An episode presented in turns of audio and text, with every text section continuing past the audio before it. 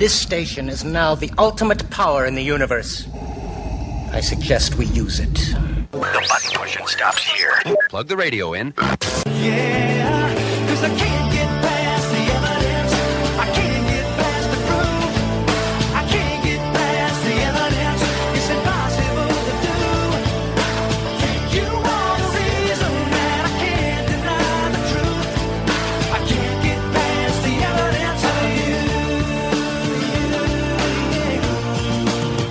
everyone.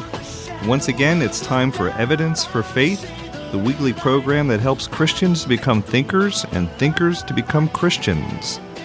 This is the program that presents the historical, archaeological, and scholarly evidences for the historic Christian faith based on the documents of both the Old and the New Testaments. I'm your host, Kirk Hastings, this week. And our other host, Keith Kendricks, is with us this week, but he's uh, going to be a little different this week. We've got a recording of Keith. Uh, he just recently um, addressed students at Stockton State College this past April 11th, and he did a, a talk, uh, and the title of that talk is 10 Myths About Christianity.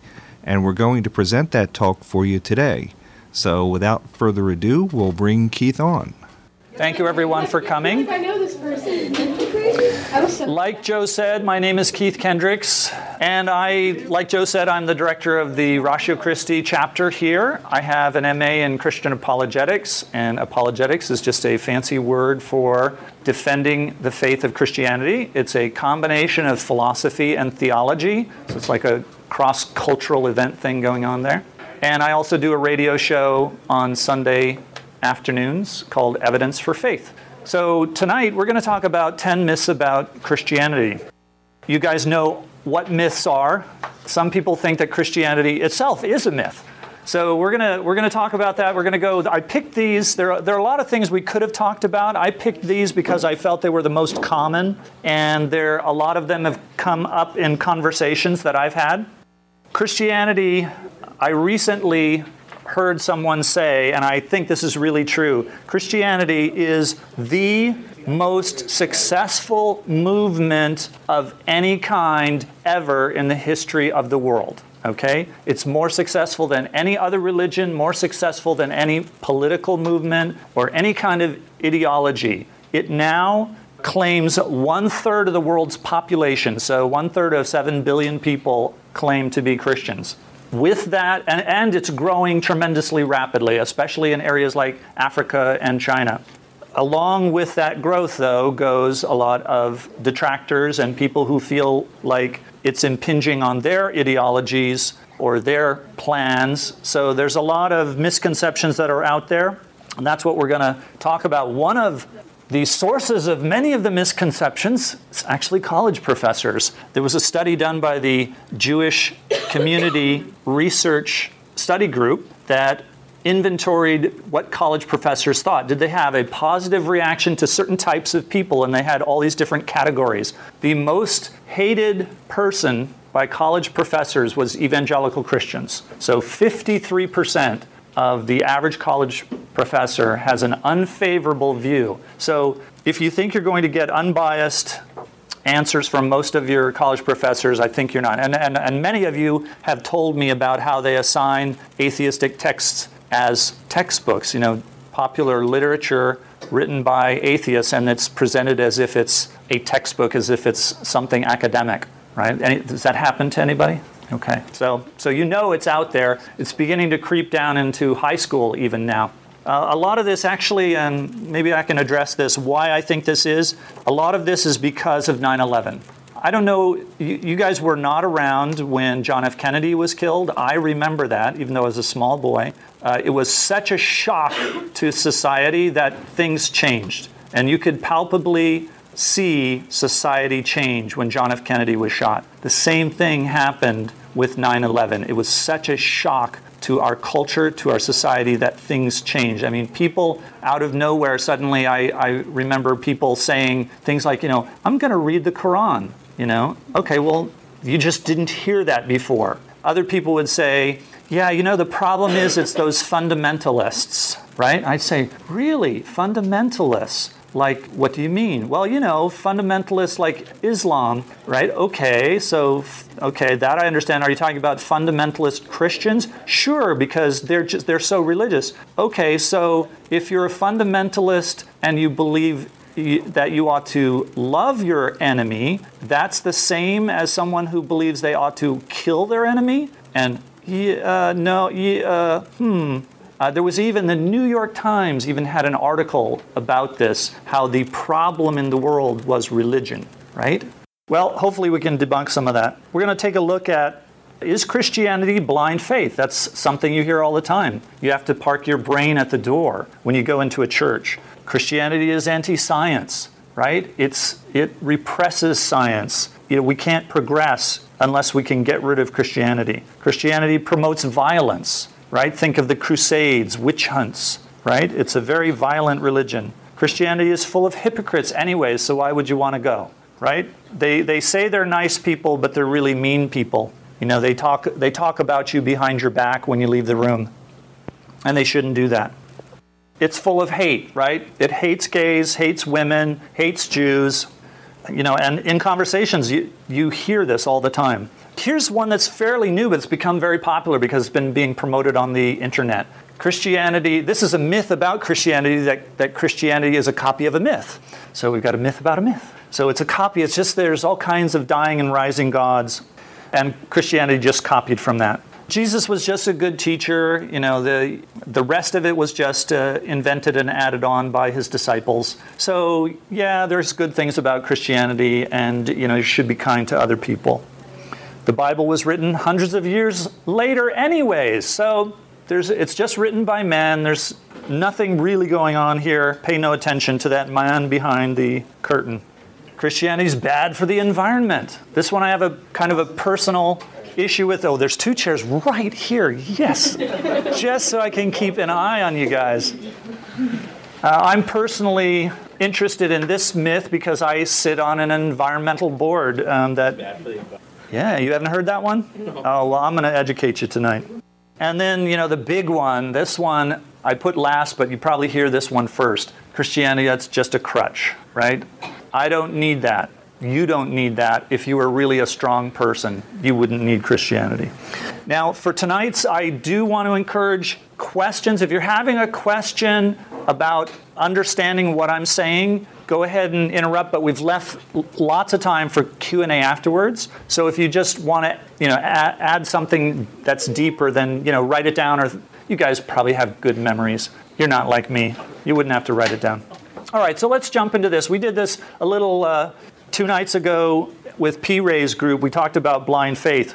So Christianity is all about blind faith. You have to park your brain at the door when you go in a church. It's all about emotionalism. The problem is that some Christians have really begun to believe this themselves. But this really wasn't part of historical thinking about Christianity until the Enlightenment period of the uh, 17th and 18th centuries.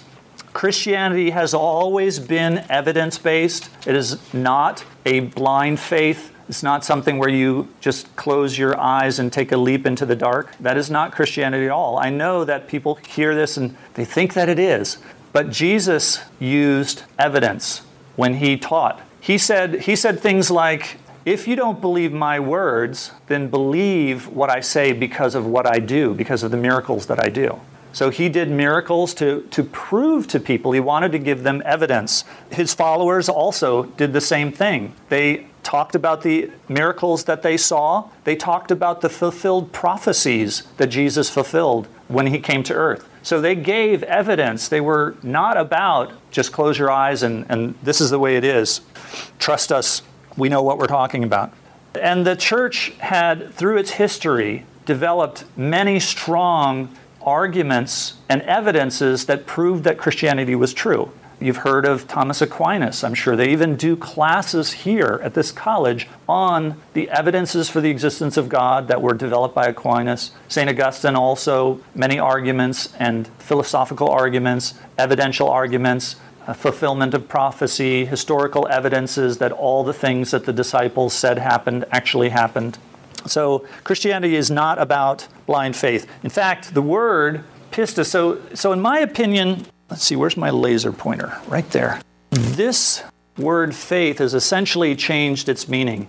Today, when we say faith, what we mean is blind faith, right? But that was not historically the meaning of faith. Faith meant trust and reliance. It was, it was like a very pronounced trust, like a conviction. Okay? This is what faith meant. So if you, when you're reading the Bible, when you come across the word faith, if you will not phone me, but if you will just replace the word trust with the word faith, you will get a clearer idea of what the authors were actually intending with this word pistis. Okay? It, it, it, in a modern translation, you'll often see it trans- translated as trust, reliance. It comes from a Greek root word that means to convince by argument. It has only been in the last about 200 years that the word faith has come to take on the connotation of blind faith. And one of the obvious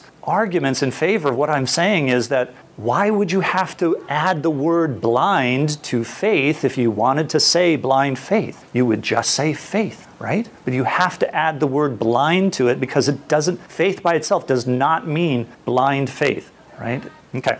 All right, I don't want to get lose. There is no clock in this room, so we have 10 myths to go over. Unfortunately, we don't have a lot of time to spend on all of them, so Here's a really a good quote that I love from, from C.S. Lewis. C.S. Lewis was the, many of you saw the Chronicles of Narnia. How many of you saw the Chronicles of Narnia? He was the author of the Chronicles of Narnia. He was also a theologian, a philosopher, a college professor, a really brilliant man. Here's what he said about this issue Christianity is not a patent medicine. Christianity claims to give an account of facts, to tell you what the real universe is like. Its account of the universe may be true or it may not. And once the question is really before you, then your natural inquisitiveness must make you want to know the answer. If Christianity is untrue, then no honest man will want to believe it, however helpful it might be. If it is true, every honest man will want to believe it, even if it gives him no help at all.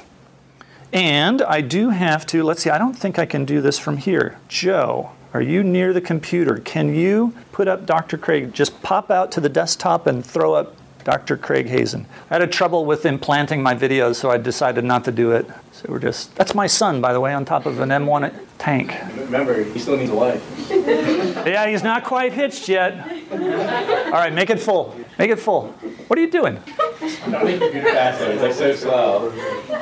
Okay, here we go. I think there's a popular misconception about religion today that says that religion has nothing really to do with objective knowledge. You know, the kind of knowledge that we usually gain through science, careful study, or investigation. Instead, people tend to think of religion as dealing only with things like our feelings and our conscience or our intuitions. If this is true, if religion is exclusively about what goes on inside of us emotionally or spiritually, then blind faith really is the only option because there's nothing objective to evaluate. Now, Christianity, as it emerges from the New Testament writings, offers a very different picture of religious knowledge, one that in no way relies upon blind faith. One of the most striking examples of the Christian approach is found in the New Testament book of 1 Corinthians, where the Apostle Paul says something startling. He insists that if Jesus did not rise from the dead, then our faith is worthless. You see, in this text, Paul forever links the overall truth of Christianity with the physical resurrection of Jesus, which is an objective historical event. The resurrection is not only open to, but actually invites careful scrutiny of its factual claims. Historians, scientists, and thinking people of all stripes are invited to weigh the available evidence using the very best methods at their disposal to discover whether or not the claims about Jesus' resurrection are true. No blind faith here. Instead, we have a door wide open to rigorous investigation of the facts upon which Christianity lives or dies. Okay. I grew up in a culture. Oh, you can kill that. home. We didn't attend temple, but I remember as a young child that we would. Okay. So the second myth then is that Christianity is anti-science, and I went over that a little bit at the beginning. You know, you hear this a lot that the because it's a religion and tries to suppress the advancement of science, you know, and on and on. Anybody heard that one? Yeah. Okay. So let me give you the counter to that, the, the real facts of the situation. One is about the medieval church. It was not anti scientific. In fact, Christianity really began. Look at the wall. Why did it do that? So it gave birth to the university. And what are my statistics down here? By 1500, there were 60 universities across Europe with hundreds of thousands of students. Everyone always brings up Galileo, and this is mainly because uh, Stephen Hawking, when in his brief history of time, started with Galileo as an example of the church's fight against science. Okay, this is a real, real misunderstanding of the history. And so, briefly, like I said, we don't have a lot of time to go into this, but briefly, there were five different public problems that Galileo had with the university. Okay, and well, four of them were, with the university, and one was with the church. The one with the church is where that you hear about. It had to do with him being critical of the teachings of a priest and his using scripture to support his scientific findings. Now, remember that Galileo was a devout Christian. Uh, you know, he was pursuing science as a Christian, and the theologians did not like the fact that he was interpreting scripture. They felt that that was their realm. So he was okay uh, studying the stars, but when he started telling them what the Bible said, that's what they didn't like. So he got into problems. Okay. So these the conflicts really that was really going on was science versus science. It was with the scientists of the day and you know you can just think how difficult it would have been in our modern age we think, well, we know that the earth is moving, so it's not so difficult. But can you imagine for people that always believed the earth was stationary, when somebody comes along and says the earth is moving? It's not like they just rejected it because, you know, they didn't like that idea. You could actually do physical tests to prove that the earth was stationary. And they would show Galileo, look, if I throw a ball into the air it will land at the exact spot that I threw it from. If the earth was moving, when you threw the ball into the air, the earth would move under the ball and the ball would land in a different spot. So there's a scientific experiment that proves that the earth is stationary. So of course, you know, so so um, it really was science versus science, you know, and I hope most of you know why that was not a uh, a real good experiment to do.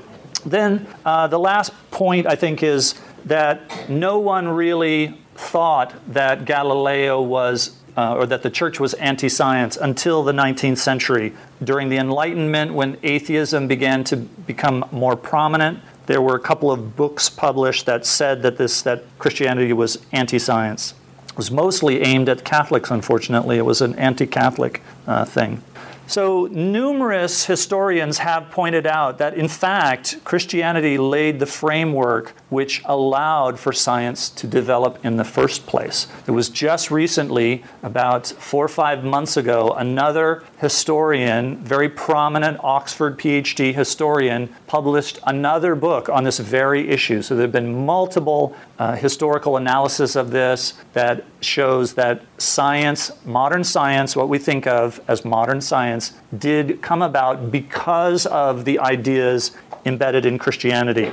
Christianity, just to be brief about it, Christianity rejected the old ideas of fate, the ideas that things were cyclical and you would start over and there was uh, death and birth and that this had just gone on forever and ever. Christianity taught that the universe ha- was, had a beginning and that it was progressing to an end. And so that you could know what was going to happen and you could study uh, how God made things. And that's really was, in fact, it was Kepler, one of the main uh, scientists who, dis- who figured the, out the heliocentric model, that said that he was thinking God's thoughts after him.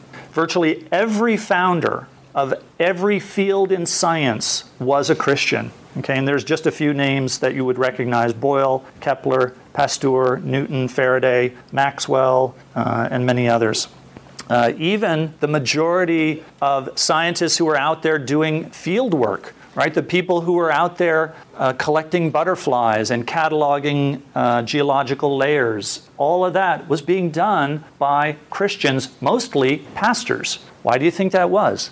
because pastors were highly educated men and they had a lot of free time. So they spent a lot of their time out walking, right? Right, P. Ray? Just like P. Ray. Oh, he's right there. That's right. Strikes against me. All right. Uh, even Francis Bacon, I'm sure you know Francis Bacon was the scientist who and philosopher who uh, gave us the scientific method. He was the first one that gave us a scientific method. He was also a devout Christian. All right. So, well, okay, that might be true, but you know that Christianity and all religions promote violence, right? I mean, you've heard it many times that most wars are caused by religion, right? Yeah? Uh, there have been songs about it, right? If only we could do away with religion, then we'd have a world of peace. So, is that really true? Well, let's look at some of the facts. Does religion cause wars? All right, first little point of interest is that if you study war, if you read the manuals of war, there's nothing about religion in them, right? Religion doesn't seem to be actually a very good way of handling warfare. In the book, The Encyclopedia of Wars, which catalogs the history of wars that we know about uh, in the human race, it has 1,763 wars. Only 123 of them had religious motivations. All right, that is only 7%. In contrast, and I don't say this to bash atheists, we do have some atheists here. This is not to bash atheists, this is to point out the contrast of religion versus non religion. Let's take something that's non religious. Atheists will say they're non religious, right? Just in the 20th century alone, atheistic ideas and ideologies contributed to the death. This is a very conservative estimate 100 million people. I've seen estimates. There's a professor from the University of Hawaii that says that in the 20th century, the estimate should actually be more closer to 300 million. So, but he's on the high end. Most other people are down somewhere in between. Do you know that that is more people than has been killed by every single war in the history of the world? More people were slaughtered by atheistic ideologies in the 20th century alone. Uh, and then this is just another thing about violence. There, I, there are a lot of studies I could have I could have shown you about uh, religion actually reducing violence. This one is a just a straightforward factoid about uh, red counties and blue counties and their murder rates, uh, and you can link that to um, religion. Uh, would be Republican county. Okay, blue county would be Democrat. But I'm not saying anything against Democrats or the Republicans. Like, what are the fifth to eighth? Are they? Oh, the names like uh, Mao, uh, Stalin, and on and on and on. I should I should get that list. That would be good. Pol Pot, yeah. Who do you know who the most bloodthirsty one was? Who was who killed more people than anyone else? Yes, you win a slice of pizza. All right, how are we doing for time? I don't want to run out of time. I need to talk faster. Okay. All right, what about hypocrisy? Well, here I'm going to agree with people a little bit. I'm not going to explain the picture yet. I couldn't figure out how to make the picture come up later. So, many one one explanation is that many Christians are new Christians. So, if you've met somebody and wow, that person's doing something that they're not supposed to do when you're a Christian, uh, many times it's because they're a new Christian and they don't know. They have not learned how Christian ethics applies to their lives. A lot of times Christians uh, really are hypocrites, right? They know what they're supposed to be doing and they intentionally decide they're not going to do that. We call it backsliding.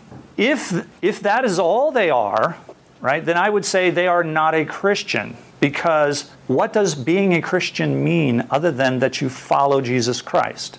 Right? If you do not follow Jesus Christ, in other words, you are always a hypocrite, I think you are not a Christian. It's like if you have a friend who says they're a professional tennis player, and you say, Oh, that's interesting, maybe they're your roommate, and you happen to know that they don't even own a tennis racket. they never play tennis, but they will tell you they're a professional tennis player, right? Oh, sorry. That's not aimed at you. Tennis club met in here before we started. All right. Jesus taught that his church would be actually full of hypocrites, right? Do you remember the parable, for those of you who are familiar with some of Jesus' teachings? The parable of the wheat and the tares. What was that about? It was about, the, uh, well, here it is. This is a picture of wheat and tares. Laser pointer time. This is wheat over here, good to make bread out of. This is tares over here, not good for anything. Grows up just like wheat. It looks very much like wheat. Okay. Um, and then uh, Jesus' disciples said, "Well, shouldn't we shouldn't we tear the tear them up, right? We should just go through the church and rip up all the hy- hypocrites, right?" And he said, "No, don't do that because when you pull out the the tares, you will damage the wheat." Right? And that's so this is really what people do that are that are raising wheat. If they have tares in it, they just let it grow together. And that's what Jesus said to do. So we otherwise we'd be constantly fighting over each other. You're a hypocrite, you're a hypocrite, and you know, kick them out and all that. And that still happens anyways, even though Jesus told us not to do that. So another explanation for why you may have experienced hypocrisy if you've uh, you know been around Christians is that you may actually not understand why their behavior is the way it is. Christianity, in Christianity, we at least get one to two hours of instruction every single week. Many of us do additional study, Bible studies. Many of us do our own Bible studies daily. So we're constantly trying to learn how to love people better, how to be more moral people, how to change our behavior. So sometimes we might do something that appears to you to be immoral, but we actually believe that it is moral. I'll give you an example. I have a, uh, a friend of mine who was uh, telling me that he was never going to go back to church again. And so I started asking, that's interesting. You know, I questioned him further. Oh, yeah, all full of hypocrites. You know, okay, oh, interesting. Well, what denomination? Well, he gave a very prominent denomination I was very familiar with. I said, God, that really sounds strange. So tell me more. What, what exactly was it? So, long story short, turns out that he thought he was a Christian, claimed he was a Christian, but uh, he had a particular sin that he liked to participate in whenever he wanted to. And he didn't like the fact that Christians were accusing him of sin, of being a hypocrite, when he knew that the whole point of Christianity was for sinners to come and be forgiven, right? So he knew they were sinners and he knew he was a sinner. So when they accused him of doing something wrong, he said they were hypocrites. Right? But an objective person would say, well, now, wait a minute, you just admitted that you were doing something wrong, so you're the hypocrite. Okay? So, yes, Nishan. But you said he was without sin, cast first stone. Yeah. Well, yeah, that's true. But there are times when we are told, it, like if you were to sin against me, like if you killed my dog, don't do that because I don't have a dog. Um, would I, am I supposed to do something about it? Am I supposed to come to you and say, hey, Nishan, I have a problem. You killed my dog. Aren't I supposed to do that? I don't know. I- okay. All right. Uh, Talk to P. Ray about it. Yes, keep going, him. Okay, there you go. All right. Um, so if you find that you're not a hypocrite because you never do anything wrong against your own personal standard of ethics, let me just suggest to you maybe your standard of ethics isn't very high because it seems a little too easy for you.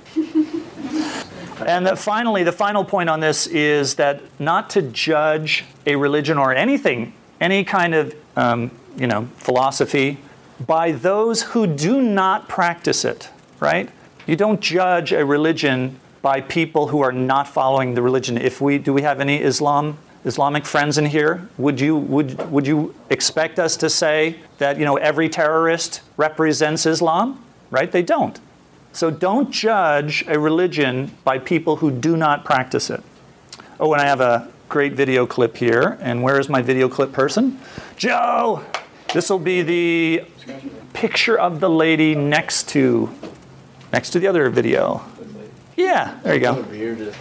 I struggled with Christian hypocrites for years. I could not understand why some of the most devious, two-faced people I knew not only attended church, but sometimes were in positions of leadership. They pretended to be committed Christians, but their lives and actions screamed otherwise. I now understand that they were not followers of Christ, only pretenders. I've also heard people say that all Christians are hypocrites. While it's true that the behavior of every Christian doesn't completely reflect the teachings of Jesus, I don't think this means Christians are hypocrites, pretending to be something they aren't. It just means they're human and they're in the process of growing and learning. And part of any growing process, stumbling, falling, making mistakes.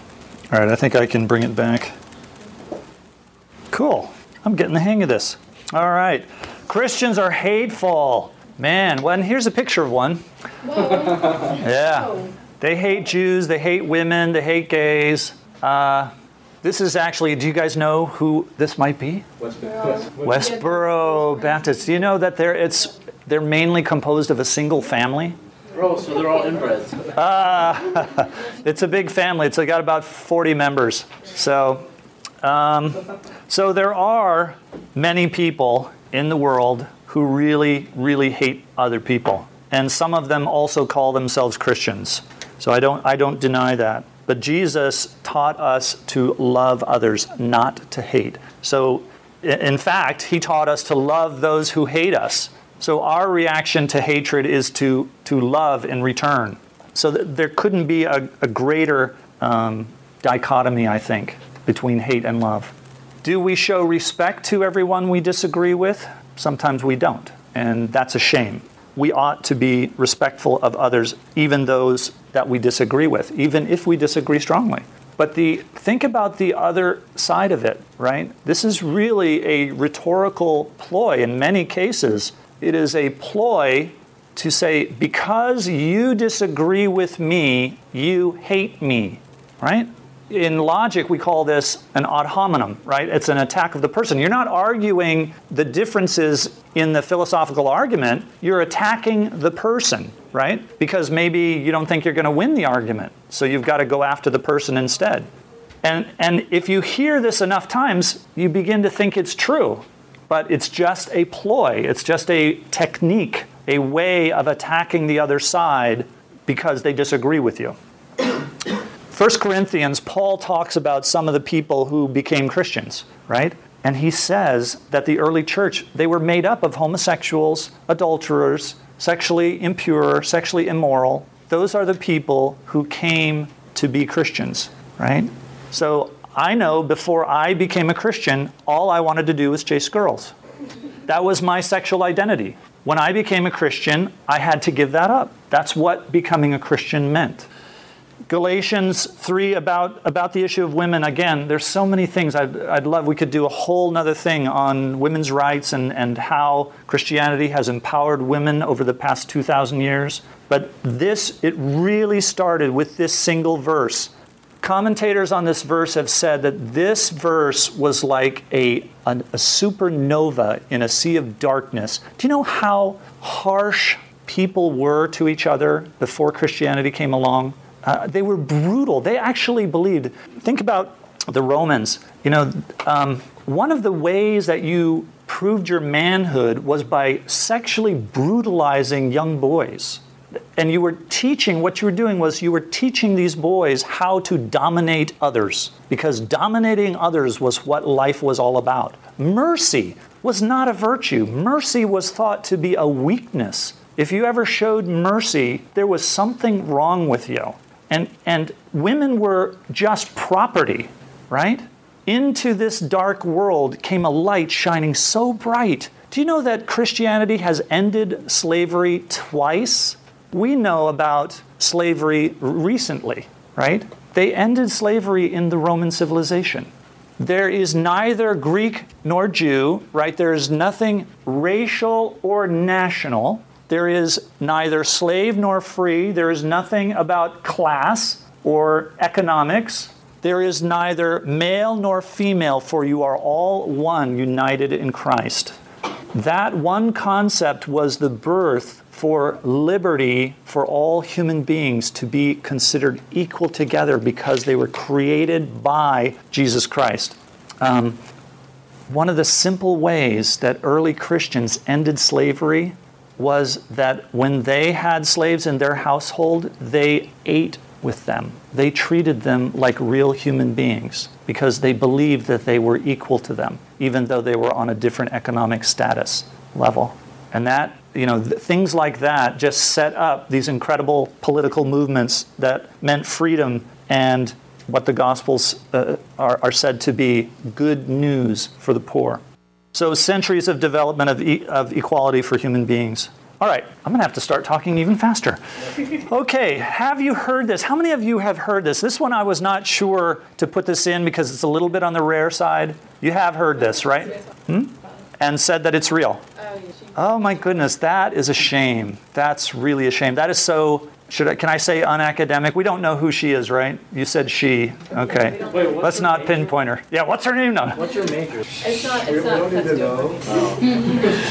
So the myth is that there has always been these dying and rising gods down through the millennia, from the ancient Egyptians through the Greeks, Romans, uh, India. And so when the disciples found that their great teacher, their Messiah, was dead now, and you know they really liked what he had to say, and they kind of wanted things to. They liked being in the limelight. You know, they liked the Pharisees arresting them every once in a while. So they decided to continue this. So they just said, "Oh, look, you know, we can copy these ancient myths." And uh, we'll have a, a rising God also, right? And you hear it's. Uh, I'll mention. Have you have you heard of the Zeitgeist movie? It's an internet movie. It's like one of the most watched internet videos that there is. Anyways, it goes through. It's it, it it's fortunately it is this harangue about um, some conspiracy theory, but it starts out. The first half of it is all about this how Christianity is this um, myth, and it talks about there being in all these other religions. I mentioned dying and rising gods, Mithra, Osiris, I- Isis and Osiris, uh, and others um, that so so they copied them. I was talking about the Zeitgeist movie. All right. So if you look at the actual data on this, first of all, things like the Zeitgeist movie, and there are one or two books on this subject. Um, they're- do not use any primary sources. So there's nowhere, and I've read through many of them, I've been, done a lot of research on this. There's nowhere where they say, okay, and so here is this document from 200 BC, and it has a uh, quote from this priest of Egypt, and here's what he said about Osiris. There's nothing like that. There are no primary sources whatsoever. Um, and any sources that there are come from after Christianity. So you have to realize what was happening. There were these, what they called mystery religions, okay? And you would go through a ritual initiation. You would pay money to a priest, they would have a uh, big party for you, uh, orgy sometimes. Um, parades, lots of uh, pageantry and stuff, secret handshakes, really, they did, had secret handshakes, things like this, underground meetings, you know, it's all very, you know, special. You were really in if you, and some of them were kind of expensive, so you were really in if you could afford the, the better mystery religions. Do you like Scientology? Oh, could it be? I wonder. And um, along comes Christianity, and so this industry was getting hammered. A lot of people were converting to Christianity and not wanting to have anything to do, and money was uh, on the decline. So, guess what? All of a sudden, you start getting writings that say, hey, we've got a rising God too. Look, our God rose from the dead. Um, one of the examples, oh, I know what I, I know what I was going to get to. In the uh, Zeitgeist movie, they talk about things like um, in this religion, you know, in in fact, it's in all the religions. They had um, this God had they always had twelve disciples. They were always born on December twenty fifth. They always had communion. They always had baptism. You know, and if you actually study the things like in Isis and Osiris, Osiris gets cut up, he gets killed, he gets cut up into 13 pieces and thrown into the Nile. Well, there you go. See, that's baptism. Great. Anybody want to be baptized? Right. And then what does Osiris do? He becomes the Lord of the afterlife, the Lord of the dead. So see, he's alive again. Yay! No, he's dead. He's the Lord of the dead. He's dead. Uh, but that's the kind of thing that you get. And of course, there, there's no truth to the thing about December 25th. Why does December 25th come into it anyways? There's nothing in the Bible that says that Jesus was born on December 25th. Right.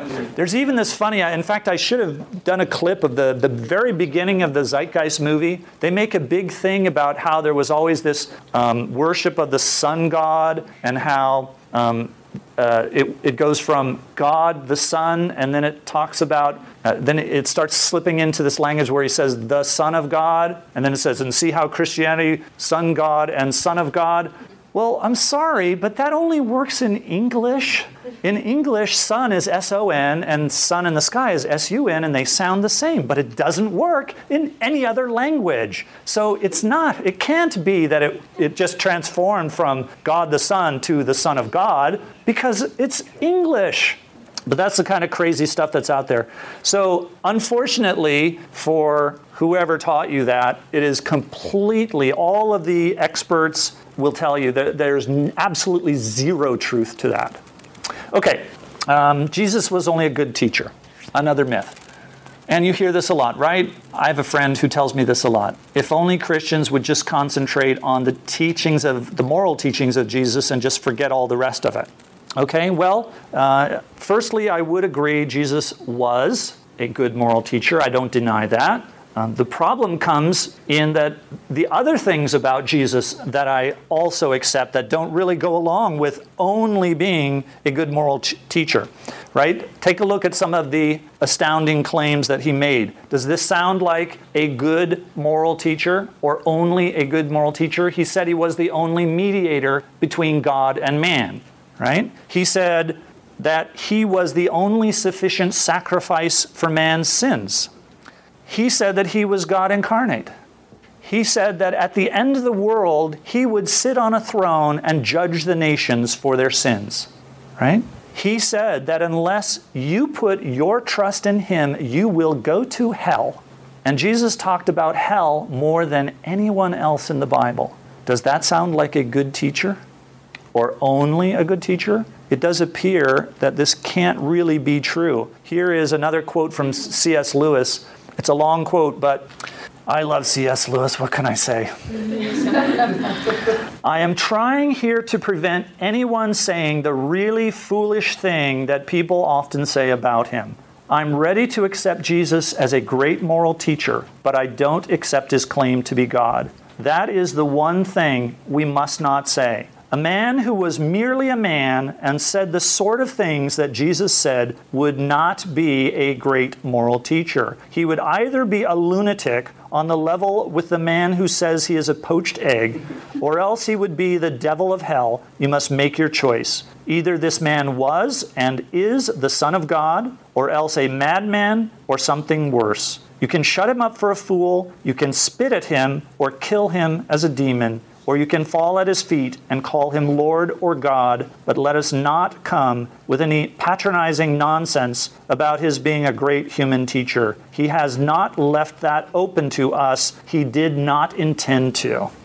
Okay, all right, we're wrapping up. We're near the end. The Bible was written hundreds of years later. You have heard that, right? I was on vacation with somebody going down to Jerusalem, and this guy was Jewish, and so we got to talking, and uh, he was, you know, on about the uh, oral period, you know, that there was this long period of oral transmission, and hundreds of years later, people wrote down the Bible. Well, I, again, I have to go quickly over this, and I don't know why that keeps beeping at me. Maybe an email. Email came in, probably. So, um, really, though, the evidence is very strong that the New Testament was written in the first century. So, just quickly, I wish I could go into more detail because it's so exciting, very interesting. First of all, this is the kind of thing that what happens when people write about something that happened hundreds of years ago is that they make mistakes. And especially in ancient times, the history, they didn't have research libraries, they didn't have the internet. You had to depend on what people told you, right? Occasionally, you would have some scholars who had access to some ancient texts like Josephus, um, Suetonius, right? But even those historians like Josephus, Suetonius, and others, Tacitus, occasionally made some mistakes. Why? Because they were not there living at the time. They also were writing about things that happened hundreds of years before them. So, really uh, impossible to get the details right. The thing about the New Testament is it gets all of the details exactly right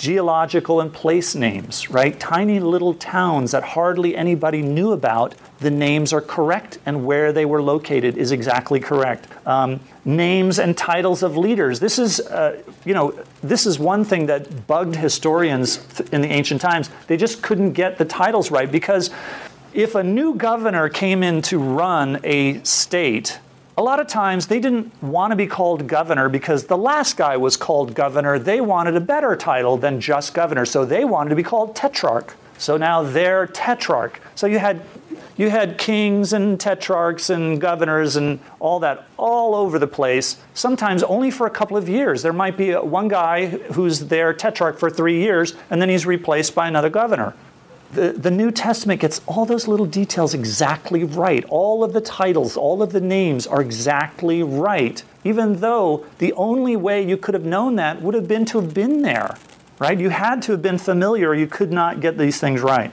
And there are many examples of um, fictitious histories written as if that they, you know, to try to fool people. Um, and this is how you tell that they're wrong because you can always catch them up on things like titles, things like geolo- geologic uh, place names. There's even uh, somebody in the 200s, 200 BC, wrote a fake story about a prophet, uh, and they wanted to make it sound like this guy was just like Jesus. He went around doing miracles and things like that. And turns out one of the mistakes they made was they said that he went to the city of Nineveh. Well, Nineveh had been long destroyed. There was no Nineveh then. These are the kinds of mistakes that get made uh, by forgeries. Secondly, or in addition, there were this long, unbroken chain of disciples and early church fathers. So we have the um, the 12 disciples who learned at the feet of Jesus, they went out and they had disciples themselves, so they taught directly to people. And we know the links, we know the names of the people, some of them obviously not all. Some of the people uh, who became their followers, those then became leaders of the church, uh, you know, third generation, fourth generation, and all. And even though not everybody wrote things down, enough people did write them down uh, and we have copies of it that uh, we know this for certain. Also, I don't know if you heard this, very exciting. Last month, um, a bunch of new New Testament manuscripts were discovered, and it looks like we have our first uh, papyrus from the first century. Now, papyrus was a very um, you know, early form of paper. And I mean, think about how long would a piece of paper last? Do you think you could get a piece of paper today to last for 2,000 years? No, you couldn't. So the fact that we have anything at all from 2,000 years ago is just amazing. But we actually do now. It looks like you know needs to be. It's only the discovery is only a month old, but still the experts who have seen it are convinced that it is from the first century. So we have a uh, first, first century piece of the Book of Mark. Okay, uh, so here are the dates that scholars believe that that the New Testament was written. John was written before the 70 A.D. Paul's letters written between the years 48 and 65 AD. Uh, Luke AD 60 to 62. Mark before 60. Recently, a new scholar, an atheist scholar actually, has written a, a, an article on his research, and he has determined that the book of Mark was written in the 40s based on the, the way that uh, the temple is talked about. He was able to trace the change in ideas as ideas about the temple um, changed over time, decade by decade. And because of that, he was then able to pinpoint uh, Mark as coming from the 40s. That means since Jesus died roughly 30 uh, AD, that means 10 years later, Mark had written. And um, scholars believe that Mark was the first uh, gospel to be written in the 40s, but actually, the you remember this unbroken chain of disciples to uh, early church fathers there is very strong all of the all of the early uh, disciples said that matthew actually wrote the first book so uh, why are the scholars why do the scholars have this wrong possibly well the scholars are talking about greek but matthew according to the early church fathers wrote the first gospel in hebrew Well, we don't have any copies of Matthew, or early copies of Matthew in Hebrew. So, um, but we do have this source called Q. Have any of you studied anything about New Testament? Okay, so there's this source called Q that it appears that the gospel writers might have had similar used Q. It's possible that Matthew is it, from Hebrew is Q. All right, and uh, let's see. Christianity is bad, bad for the environment. Let me try and go quickly through this so we can get to questions and answers.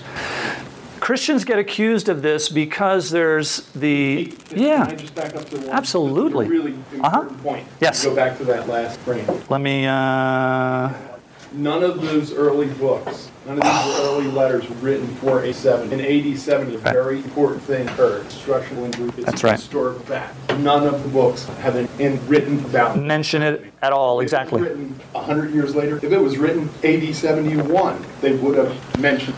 And the reason they would have mentioned it is because Jesus prophesied that um, uh, Jerusalem would be destroyed. And he described, he actually described exactly militarily how it would be conquered and what the result would be. And that fulfillment came uh, completely. They would have, absolutely, they would have announced that.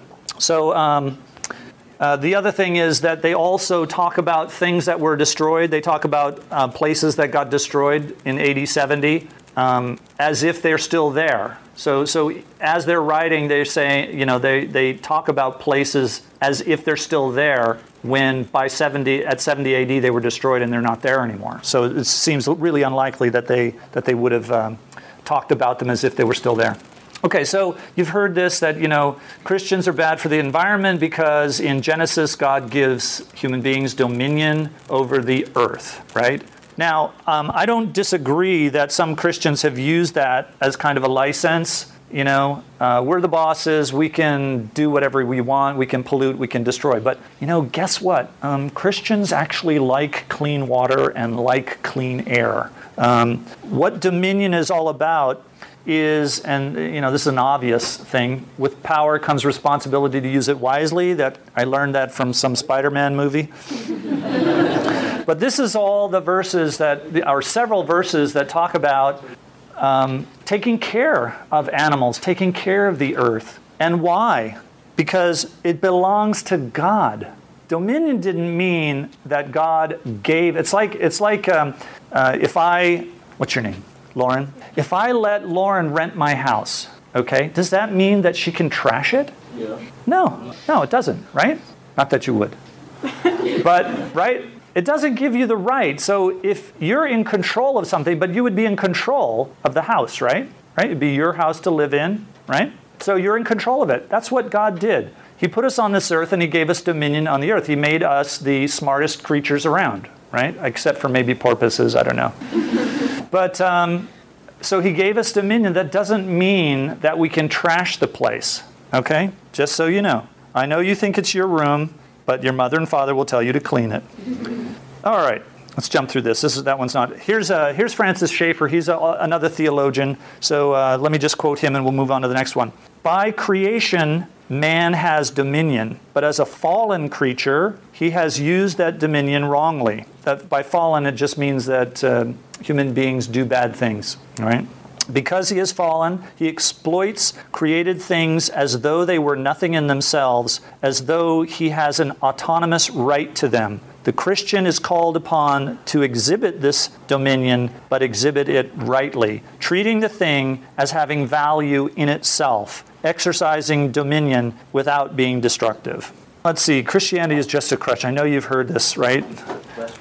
You know, if you weren't a Christian, you'd probably be an alcoholic, right? Because you're just so weak that you need something like this, right? You just can't get through life, can you? Got to have it.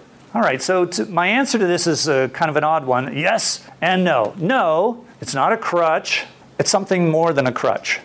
It's like, it's as much a crutch as a light bulb is, uh, or a socket is to a light bulb. Does a light bulb need a socket?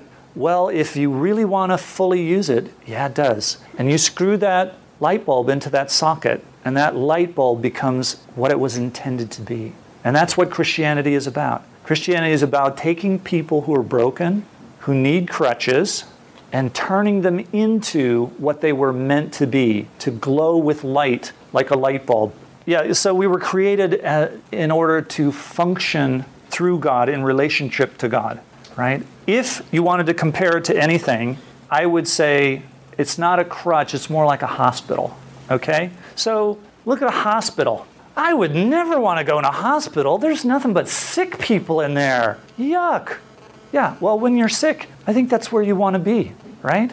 So Christianity is for hurting people. It's for people who realize they're sinners. Here's a quote from Jesus Those who are well have no need of a physician, but those who are sick. I came not to call the righteous, but sinners. You know what? You don't have any problems in your life. You're not doing anything wrong. You're a good person. I don't think you need Jesus. It's only people who know that something's not right, something's wrong. I would like to be a good person, but I can't find myself being that way. I want to be good, but I'm not, right? Unless you get to the point, I think there's a point you can get to to where that that feeling, that conscience, if you stuff it underwater enough times, you stuff its head underwater, eventually it stops bobbing up. So, All right, Keith, that was really good. Uh, if you'd like to listen to a podcast of that program or any of our previous programs, they're available on our website, which is www.evidence, the number four faith.com. I'm sure that uh, our talk today will probably be up within the next week or so. Uh, if you'd like to ask us a question, you can email us at email at evidence, the number four faith.com.